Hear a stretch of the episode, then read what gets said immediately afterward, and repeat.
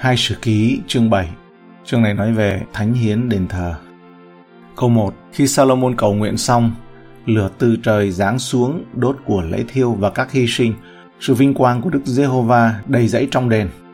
Đây là một trong những trường hợp đáng chú ý trong cựu ước về việc Đức Chúa Trời sai lửa từ trời xuống để thiêu đốt của lễ. Đó là một bằng chứng ấn tượng và hữu hình về sự chấp thuận của Đức Chúa Trời và sự vinh quang của Ngài tràn ngập đền thờ. Ngọn lửa này được duy trì cho đến khi đi làm phu tù ở Babylon. Và sau đó người ta nói rằng nó đã được phục hồi một cách kỳ diệu vào thời của Maccabe. Câu 2. Những thầy tế lễ chẳng vào được trong đền của Đức Giê-hô-va vì sự vinh quang của Đức Giê-hô-va đầy dẫy đền của Ngài. Điều này lặp lại trường hợp được mô tả trong lần đầu, lúc thỉnh hòm giao ước vào đền thờ ở trong hai sự ký chương 5 câu 14 nói rằng đến đỗi những thầy tế lễ vì mây không thể đứng đó hầu việc được vì sự vinh hiển của Đức Giê-hô-va lấp đầy đền của Đức Chúa Trời. Câu 3. Hết thảy dân Israel đều thấy lửa và sự vinh quang của Đức Giê-hô-va giáng xuống đền, bèn sấp mặt xuống đất trên nền lót, thờ lại Đức Giê-hô-va và cảm tạ Ngài. Lời ngợi khen đầy kính sợ của họ đã tôn vinh sự tốt lành và lòng thương xót của Đức Chúa Trời. Người ta có thể nghĩ rằng việc lửa từ trời có thể khiến họ ý thức hơn về quyền năng và sự phán xét của Đức Chúa Trời. Tuy nhiên, toàn bộ tình huống dường như đã khiến họ thích hơn về lòng tốt và lòng thương xót của Thiên Chúa. Khi họ sắp mình xuống đất thì cảm tạ Ngài mà rằng Chúa là nhân từ vì sự thương xót của Ngài còn đến đời đời. Điệp khúc quen thuộc này liên quan đến Thi Thiên 136 và 118 và với hai sử ký chương 5 câu 13. Nhìn thấy tất cả những gì họ có thể làm được từ những công việc vĩ đại của Đức Chúa Trời, họ không thể không nhấn mạnh đến lòng nhân từ và lòng thương xót của Đức Chúa Trời. Câu 4 Bây giờ vua và cả dân sự dâng những của lễ tại trước mặt Đức Giê-hô-va. Kỳ diệu như chương trình và lời ngợi khen không gì thay thế được tế lễ. Đức Chúa Trời vẫn phải được tôn vinh qua sự hy sinh bằng máu, vừa để chuộc tội, vừa để chứng tỏ mối tương giao với Đức Chúa Trời. Câu 5 Vua Salomon dâng hai vạn hai ngàn con bò và 12 vạn con chiên đực, rồi vua và cả dân sự đều làm lễ khánh thành đền của Đức Chúa Trời. Đây là một số lượng của lễ đáng kinh ngạc gần như lỗ bịch. Mỗi con vật được hiến tế theo nghi lễ và một phần được dâng cho Đức Giê-hô-va, phần còn lại trao cho các thầy tế lễ và dân chúng. Nó đủ để nuôi rất nhiều người trong hai tuần. Câu 6 đến câu 7 những thầy tế lễ hầu việc theo chức phận mình, còn người Lê Vi thì cầm nhạc khí của Đức Giê-hô-va mà vua David đã sắm đặng ngợi khen Đức Giê-hô-va. Khi người cậy chúng đặng ngợi khen Ngài bởi vì lòng nhân từ Chúa còn đến đời đời. Những thầy tế lễ thổi kèn trước mặt chúng và cả Israel đều đứng. Salomon biệt riêng ra thánh chỗ ở chính giữa hành lang trước đền Đức Giê-hô-va. Vì tại đó người dân của lễ thiêu và mỡ về của lễ thủ ân. Trong một dịp trọng đại như vậy chắc hẳn ai cũng tất bật với công việc của mình các thầy tế lễ có quá nhiều của lễ để quản lý nên họ đặc biệt thánh hiến khu vực phía trước đền thờ để nhận của lễ bởi cái bàn thờ bằng đồng mà Salomon đã làm không đựng hết của lễ thiêu, của lễ chay và mỡ được. Câu 8 đến câu 9 Trong khi ấy, Salomon và cả Israel đến từ miền phía Hamat, trong bản hiệu đính dịch là cửa ải Hamat, cho tới khe Egypto, nhóm lại thành một hội rất đông đảo đều dự lễ trong 7 ngày. Qua ngày thứ 8 người ta dự lễ trọng thể vì họ dự lễ khánh thành bàn thờ trong 7 ngày và mừng lễ thường trong 7 ngày. Từ thời điểm trong năm và độ dài của kỳ lễ này chúng ta hiểu rằng đây là lễ lều tạm, kéo dài hơn 7 ngày bình thường vào dịp đặc biệt này. Sự thống nhất của họ được thể hiện về mặt địa lý cũng như sự thống nhất về tinh thần từ cửa ải Hamas cho tới khe Egypto cho thấy mức độ chiếm đóng rộng nhất của Israel như có thể được đối với khu vực đất mà Chúa hứa cho. Câu 10 Ngày 23 tháng 7, người cho dân sự trở về trại mình, lòng đều vui vẻ và mừng rỡ vì sự nhân từ mà Đức Giê-hô-va đã ban cho David, cho Salomon và cho Israel là dân sự của Ngài. Câu chuyện cung hiến đền thờ này kết thúc ở chỗ câu chuyện về đền thờ bắt đầu. Đó là với David, không phải là Salomon. Tác giả nhớ rằng chính tấm lòng và khải tượng của David đã bắt đầu công việc xây dựng đền thờ. Câu 11 như vậy Salomon làm xong đền Đức Giê-hô-va và cung vua. Một các vua chương 7 đi vào chi tiết hơn về cung điện của Salomon có vẻ như cung điện của ông thậm chí còn hoành tráng hơn cả ngôi đền dựa trên số năm mà ông đã xây dựng nó. Câu 11b Phạm công việc gì Salomon rắp lòng làm trong đền Đức Giê-hô-va và trong cung vua đều xong cả. Đó là điểm cuối cùng của một công việc được hoàn thành tốt đẹp, một công việc bắt đầu với David là cha của Salomon. Câu 12 ban đêm Đức Giê-hô-va hiện đến cùng Salomon mà rằng đây thực sự là lần hiện ra vĩ đại thứ hai của Đức Chúa Trời với Salomon, cũng được chép vào trong một câu vui chương 9 câu 1 đến câu 2. Lần đầu tiên Đức Chúa Trời đã hiện ra với Salomon ở trong một câu vui chương 3 câu 5 đến câu 9. Lần thứ hai này còn tốt hơn khi Ngài ban cho Salomon một diện mạo, một sự hiện ra độc nhất vô nhị. Thưa các anh em, chúng tôi muốn những lần xuất hiện mới, những biểu hiện mới, những cuộc thăm viếng mới từ trên trời. Và tôi khen ngợi những người trong số các bạn đang tiến bộ trong cuộc sống rằng trong khi các bạn cảm ơn Chúa về quá khứ và vui mừng nhìn lại những lần Ngài đến thăm viếng trong những ngày đầu tiên của bạn thì giờ đây các bạn đang tìm kiếm và cầu xin sự thăm viếng lần thứ hai của đấng tối cao. Những lời đó cũng nói với chúng ta nữa, không có chiều cao nào đạt được, không có công việc nào được hoàn thành, không có phước lành nào nhận được, tự nó là đủ để đảm bảo chúng ta tiếp tục được ưu ái hay là được ban ân huệ. Không có gì có thể làm được điều đó, tức là đảm bảo chúng ta tiếp tục được sủng ái ngoài sự chúng ta liên tục trung tín. Câu 12b Ta có nghe lời cầu nguyện ngươi, Lời cầu nguyện vĩ đại của Solomon trong một câu vua chương 8 chẳng có ý nghĩa gì trừ khi mà Chúa nghe, Chúa nhậm lời cầu nguyện và hiện ra với ông ở trong một câu vua chương 9. Mức độ thực sự của lời cầu nguyện của chúng ta là nếu Đức Chúa Trời trên trời đáp lời cầu nguyện. Câu trả lời này dường như đã đến nhiều năm sau lễ cung hiến đền thờ thực sự. Tuy nhiên, Đức Chúa Trời cũng ban cho Salomon sự chấp thuận ngay lập tức vào thời điểm dâng hiến khi các của lễ thiêu bằng lửa từ trời giáng xuống. Câu 1 đến câu 7. Câu 12c đến 13 và đã chọn nơi này làm một nhà tế lễ. Nếu ta đóng các tầng trời lại, không cho mưa xuống, khiến cào cào phá hại thổ sản và giáng ôn dịch giữa dân sự ta. Tòa nhà là công việc của Solomon, được thực hiện trong quyền năng và sự soi dẫn của Chúa. Việc thánh hiến tòa nhà là công việc của Đức Chúa Trời.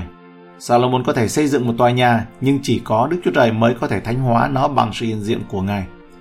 Đó là một ngôi nhà cầu nguyện và một ngôi nhà của sự dâng tế lễ hy sinh, theo nghĩa đen. Sự kết hợp các chức năng của ngôi đền này rất nổi bật và là một trong nhiều dấu hiệu trong hai sử ký chương 5 đến chương 7 rằng lời cầu nguyện và sự tế lễ hy sinh phải được hiểu là hai mặt của cùng một đồng tiền. Bằng cách trình bày đền thờ như một nơi mà sự hy sinh và lời cầu nguyện đúng đắn có thể được chấp thuận, một cơ hội đã được cung cấp để thay đổi hoàn cảnh ảm đạm hiện tại của Israel để lấy một tương lai tích cực hơn. Nó mang đến một cơ hội để thay đổi tiến trình lịch sử của Israel. Câu 14 Và nhờ bằng dân sự ta là dân gọi bằng danh ta, hạ mình xuống, cầu nguyện tìm kiếm mặt ta. Lời hứa tuyệt vời này nằm trong bối cảnh lời hứa của Đức Chúa Trời sẽ đáp ứng lời cầu nguyện từ đền thờ mà Ngài đã chọn để thánh hóa với sự hiện diện của Ngài. Đức Chúa Trời đã hứa một điều đặc biệt với Israel khi họ hạ mình xuống, cầu nguyện và tìm kiếm mặt Đức Chúa Trời. Có một điều gì đó khiêm tốn một cách tự nhiên trong lời cầu nguyện đích thực bởi vì nó nhận ra rằng câu trả lời không ở trong bản thân mà ở trong Chúa Đức Chúa Trời hứa một điều đặc biệt cho những người hạ mình cầu nguyện. Cùng từ dân sự ta là dân gọi bằng danh ta, lần đầu tiên được áp dụng cho dân Israel khi họ sống ở vùng đất mà Đức Chúa Trời đã hứa với họ. Tuy nhiên, chính Đức Chúa Trời đã lập lời hứa này với Israel vẫn ngự trị trên các tầng trời và ngày nay vẫn sẽ đáp ứng với dân sự Ngài khi họ hạ mình xuống và cầu nguyện. Mặc dầu lời mời của Đức Chúa Trời ban đầu được ban cho dân sự ta, câu 14, nhưng trong hai sử ký chương 6 câu 32 đến 33 đã nói rõ rằng bất kỳ ai thừa nhận danh và thẩm quyền của Đức Chúa Trời đều có thể cầu nguyện với sự tự tin tương tự để được Ngài lắng nghe. Do đó, đoạn này phù hợp với những đoạn khác khi lời mời mở rộng một cách rõ ràng cho tất cả những ai kêu cầu danh Chúa. Câu 14b Và trở lại bỏ con đường tà. Lời hứa tuyệt vời về lời cầu nguyện được đáp ứng ở trong hai sự ký chương 7 câu 14 cũng bao gồm điều kiện phải ăn năn. Khi dân của Chúa hạ mình cầu nguyện và tìm kiếm mặt Đức Chúa Trời, họ cũng phải từ bỏ những con đường tà ác của mình, chỉ hướng lòng họ về Đức Chúa Trời thôi thì chưa đủ, họ cũng phải hướng đời sống về Thiên Chúa. Câu 14c Thì ta ở trên trời sẽ nghe tha thứ tội chúng nó và cứu xứ họ khỏi tai vạ. Đức Chúa Trời chỉ sẽ hứa nghe lời cầu nguyện của những người khiêm nhường, cầu nguyện, tìm kiếm ăn năn của Ngài. Ngài sẽ mang lại sự tha thứ cho dân sự Ngài và sự chữa lành cho xứ sở của họ. Những cách diễn đạt này tốt nhất nên được hiểu là bốn khía cạnh của thái độ, rằng tội nhân nên tìm kiếm chính Chúa trong sự ăn năn, khiêm nhường, chứ không phải là bốn bước riêng biệt trên con đường dài dẫn đến sự tha thứ. Chúng ta có thể thấy ý nghĩa của việc hạ mình bằng cách nhìn vào vua Israel, Roboam, hay sự ghi chương 12 câu 6, câu 7. Bây giờ các kẻ làm đầu của Israel và vua đều hạ mình xuống mà nói rằng Đức giê va là công bình, khi Đức Giê-va thấy chúng hạ mình xuống thì có lời Đức Giê-va phán cùng Gemasa rằng chúng nó đã hạ mình xuống, ta sẽ không hủy diệt chúng nó, song sẽ giải cứu chúng một chút và cơn giận ta sẽ chẳng cậy tay si sắc mà đổ ra trên Jerusalem. Và câu 12 khi vua hạ mình xuống, cơn giận của Đức Giê-hô-va lánh khỏi người, không diệt hết tẩy và lại trong Juda còn có sự lành. Vua Juda là Ezechia, trong hai sử ký chương 32 câu 26. Song Ezechia hạ sự tự cao trong lòng mình xuống, người và dân cư Jerusalem cũng vậy, nên trong đời Ezechia cơn thành nộ của Đức Giê-hô-va không giáng trên chúng. Chúng ta có thể thấy ý nghĩa của việc cầu nguyện bằng cách nhìn vào vua Ezechia.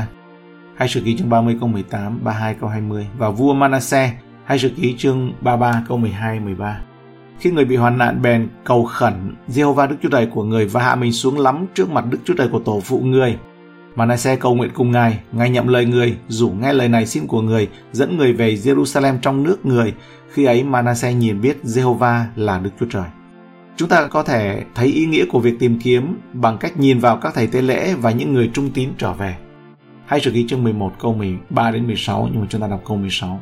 Lại trong các chi phái Israel, phàm ai rắp lòng tìm kiếm Jehovah Đức Chúa Trời của Israel thì đều theo những thầy tế lễ và người Lê-vi mà đến Jerusalem đặng tế lễ cho Jehovah Đức Chúa Trời của tổ phụ mình.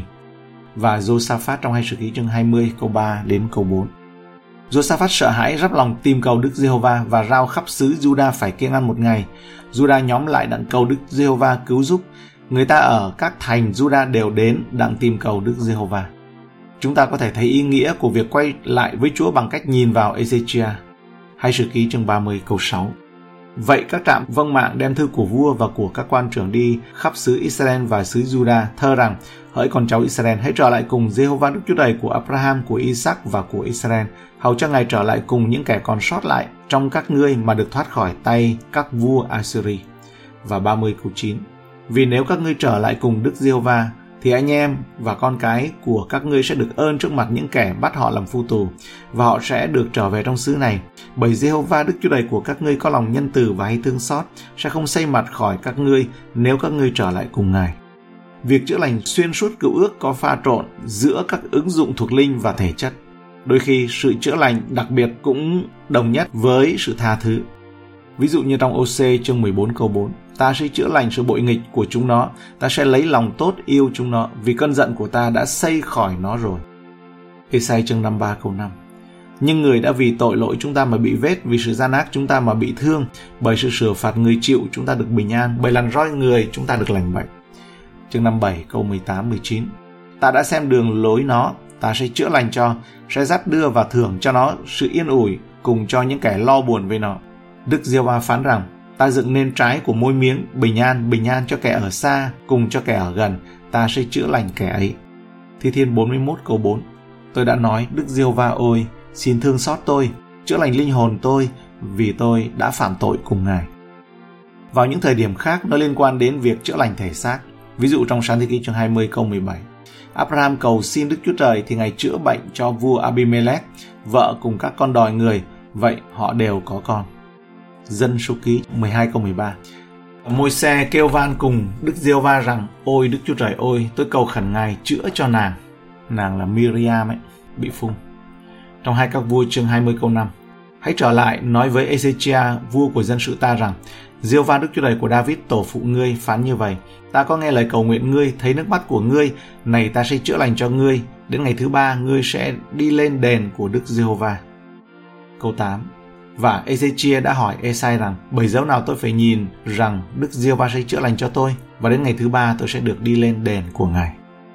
Khi sự chữa lành được áp dụng cho vùng đất như ở đây, nó có thể đề cập đến việc đưa những người lưu đày trở về đất hứa. Jeremy chương 30 câu 17 Đức Diêu Va phán, ta sẽ chữa lành thân thể ngươi và chữa lành vết thương ngươi vì chúng nó đã gọi ngươi là kẻ bị bỏ, mà rằng ấy là Sion, chẳng ai ngó ngàng đến. Chương 33 câu 6 đến câu 7 này ta sẽ ban sức mạnh cho nó và chữa lành. Ta sẽ chữa lành chúng nó, sẽ tỏ cho chúng nó thấy sự dư dật, bình an và lẽ thật. Ta sẽ khiến những phu tù Juda và phu tù Israel trở về, gây dựng lại chúng nó như hồi trước. Hoặc sự chữa lành là khôi phục lại hòa bình và an ninh cho vùng đất và người dân của nó. Jeremy chương 33 câu 6 Esai chương 57 câu 19 Đức Diêu Va phán rằng, ta dựng nên trái của môi miếng, bình an bình an cho kẻ ở xa, cùng cho kẻ ở gần. Ta sẽ chữa lành kẻ ấy. Câu 15 đến 16 Bây giờ mắt ta sẽ đoái xem, lỗ tai ta sẽ lắng nghe lời nào cầu nguyện tại nơi này, vì bây giờ ta đã chọn và khiến cho cái nhà này ra thánh, hầu cho danh ta ngự đó đời đời. Đức Chúa Trời hứa sẽ đặc biệt chú ý đến những lời cầu nguyện được dâng lên từ đền thờ mà Salomon con trai của David đã xây dựng. Chúng ta có thể tin chắc hơn nhiều về việc Ngài chú ý đến những lời cầu nguyện của chúng ta khi chúng ta dâng những lời cầu nguyện đó trong danh Chúa Giêsu. Con vua David, Ngài tiếp cận với Chúa tốt hơn cả ngôi đền thờ. Matthew chương 12 câu 6. Và lại ta phán cùng các ngươi, tại chỗ này có một đấng tôn trọng hơn đền thờ. Câu 16b. Mắt cùng lòng ta sẽ ở đó luôn luôn. Ý tưởng về Đức Chúa Trời có một trái tim là cực kỳ hiếm ở trong Kinh Thánh và tài liệu tham khảo rõ ràng duy nhất khác nói về việc Đức Chúa Trời đau lòng vì sự gian ác của loài người. Sáng thế ký chương 6 câu 6 thì phải đọc từ câu 5 thì nó mới hiểu được cái nguyên cái nghĩa của nó. Câu 5 đến câu 6 Đức Diêu Va thấy sự hung ác của loài người trên mặt đất rất nhiều và các ý tưởng của lòng họ chỉ là xấu luôn. Thì tự trách đã dựng nên loài người trên mặt đất và buồn rầu trong lòng, tức là trong trái tim. Sáng thế chương 8 câu 21 Đức Diêu Va hưởng lấy mùi thơm và nghĩ thầm. Cái nguyên văn đó là nghĩ ở trong lòng hay là nói ở trong lòng? Rằng, ta chẳng vì loài người mà rủa xả đất nữa, Vì tâm tánh loài người vẫn xấu xa từ khi còn tuổi trẻ, Ta cũng sẽ chẳng hành các vật sống như ta đã làm. Một sa chương 13 câu 14 nhưng bây giờ nước ngươi sẽ không bền lâu Đức Diêu Va đã chọn lấy cho mình một người theo lòng Ngài Đặt người ấy làm trưởng của dân sự Ngài Bởi vì ngươi không giữ theo mạng lệnh của Đức Giê-hô-va hay công vụ chương 13 câu 22 nhắc về David cũng tương tự. Thật khó để nghĩ ra một cách thân mật hơn để chỉ ra sự gần gũi của Chúa hoặc một sự khuyến khích hơn để cầu nguyện là như thế này. Câu 17 đến 18 Còn ngươi, nếu ngươi khứng đi trước mặt ta như David cha ngươi đã làm, làm theo mọi điều ta phán dạy ngươi, gìn giữ luật lệ và giới mạng ta, thì ta sẽ lập ngôi nước ngươi được vững bền, y theo lời ước ta đã kết với David cha ngươi mà rằng, ngươi sẽ chẳng hề thiếu người quản trị Israel. Câu trả lời của Đức Chúa Trời cho lời cầu nguyện trước đây của Salomon có một điều kiện tuyệt vời. Nếu Salomon bước đi trước mặt Đức Chúa Trời trong sự vâng lời và trung thành, thì ông có thể mong đợi được ban phước cho triều đại của mình và triều đại của con cháu ông và triều đại của David sẽ tồn tại mãi mãi. Đức Chúa Trời không đòi hỏi Salomon vâng lời hoàn toàn. David chắc chắn không bước đi hoàn hảo trước mặt Đức Giê-hô-va và Đức Chúa Trời bảo Salomon bước đi trước mặt ta như cha ngươi là David đã bước đi. Điều này không nằm ngoài tầm với của Salomon. Câu 19 đến 20. Nhưng nếu các ngươi bội nghịch, bỏ các luật lệ và giới mạng ta đã đặt trước mặt các ngươi, đi hầu việc những tà thần và thờ lạy chúng nó, thì ta sẽ rứt nhổ các ngươi khỏi đất ta đã ban cho các ngươi. Lời hứa tích cực được theo sau bởi lời hứa tiêu cực. Nếu như Salomon hoặc con cháu của ông bội nghịch bỏ các luật lệ và giới mạng thì Đức Chúa Trời sẽ hứa sửa trị một dân Israel bất tuân. Câu 20b. Còn cái nhà này mà ta đã biệt riêng ra thánh cho danh ta Đức Chúa Trời đáp lời cầu nguyện của Salomon không phải là một lời hứa vô căn cứ để ban phước cho đền thờ trong bất kỳ hoàn cảnh nào. Đức Chúa Trời ban phước cho đền thờ và làm cho nó tràn đầy vinh quang về sự hiện diện của Ngài, nhưng Ngài sẽ loại bỏ nó khỏi tầm mắt của Ngài nếu các vua Israel lìa bỏ Đức Giê-hô-va. Với một đền thờ huy hoàng như vậy, dân Israel sẽ bị cám dỗ từ bỏ Đức Chúa Trời của đền thờ và biến đền thờ của Đức Chúa Trời thành một thần tượng. Ở đây Chúa cho họ biết rằng Ngài không bao giờ ban phước cho lỗi lầm này. Câu 20c ta sẽ bỏ nó đi. Bản hiện đại dịch là ta sẽ bỏ nó cho khuất mắt. Câu này nó gần với nguyên văn hơn. Làm cho nó nên một câu tục ngữ một việc nhạo cười giữa các dân tộc. Cái nhà này dẫu cao giường nào hễ ai đi qua gần nó cũng sẽ lấy làm lạ mà nói rằng cớ sao đức diêu va có xử xứ này và đền này như thế thì người ta sẽ đáp rằng bởi vì họ lìa bỏ Jehovah Đức Chúa Trời của tổ phụ họ là đấng đã dẫn họ ra khỏi xứ Egypto và vì họ đeo đuổi các tà thần thờ lạy và hầu việc chúng nó nên Ngài đã giáng trên họ các tai vạ này. Dưới giao ước cũ thì Đức Chúa Trời đã hứa sử dụng Israel để tôn cao Ngài giữa các quốc gia bằng cách này hay cách khác. Nếu như Israel vâng lời, Ngài sẽ ban phước cho đến nỗi những người khác phải nhận ra bàn tay của Đức Chúa Trời trên Israel. Nếu Israel không vâng lời, Ngài sẽ trừng phạt họ nghiêm khắc đến nỗi các quốc gia, các dân tộc sẽ kinh ngạc trước sự phán xét của Đức Chúa Trời dành cho những người không vâng lời và họ sẽ biết rằng Ngài đã giáng trên họ các tai vạ này. Cách thức mà những cái bất tuân này bị hủy diệt thực sự đáng kinh ngạc. Không có quốc gia nào được ưu đãi, không có dân tộc nào được ưu đãi nhiều như vậy và không có dân tộc nào bị trừng phạt nghiêm khắc và đáng báo động đến như vậy.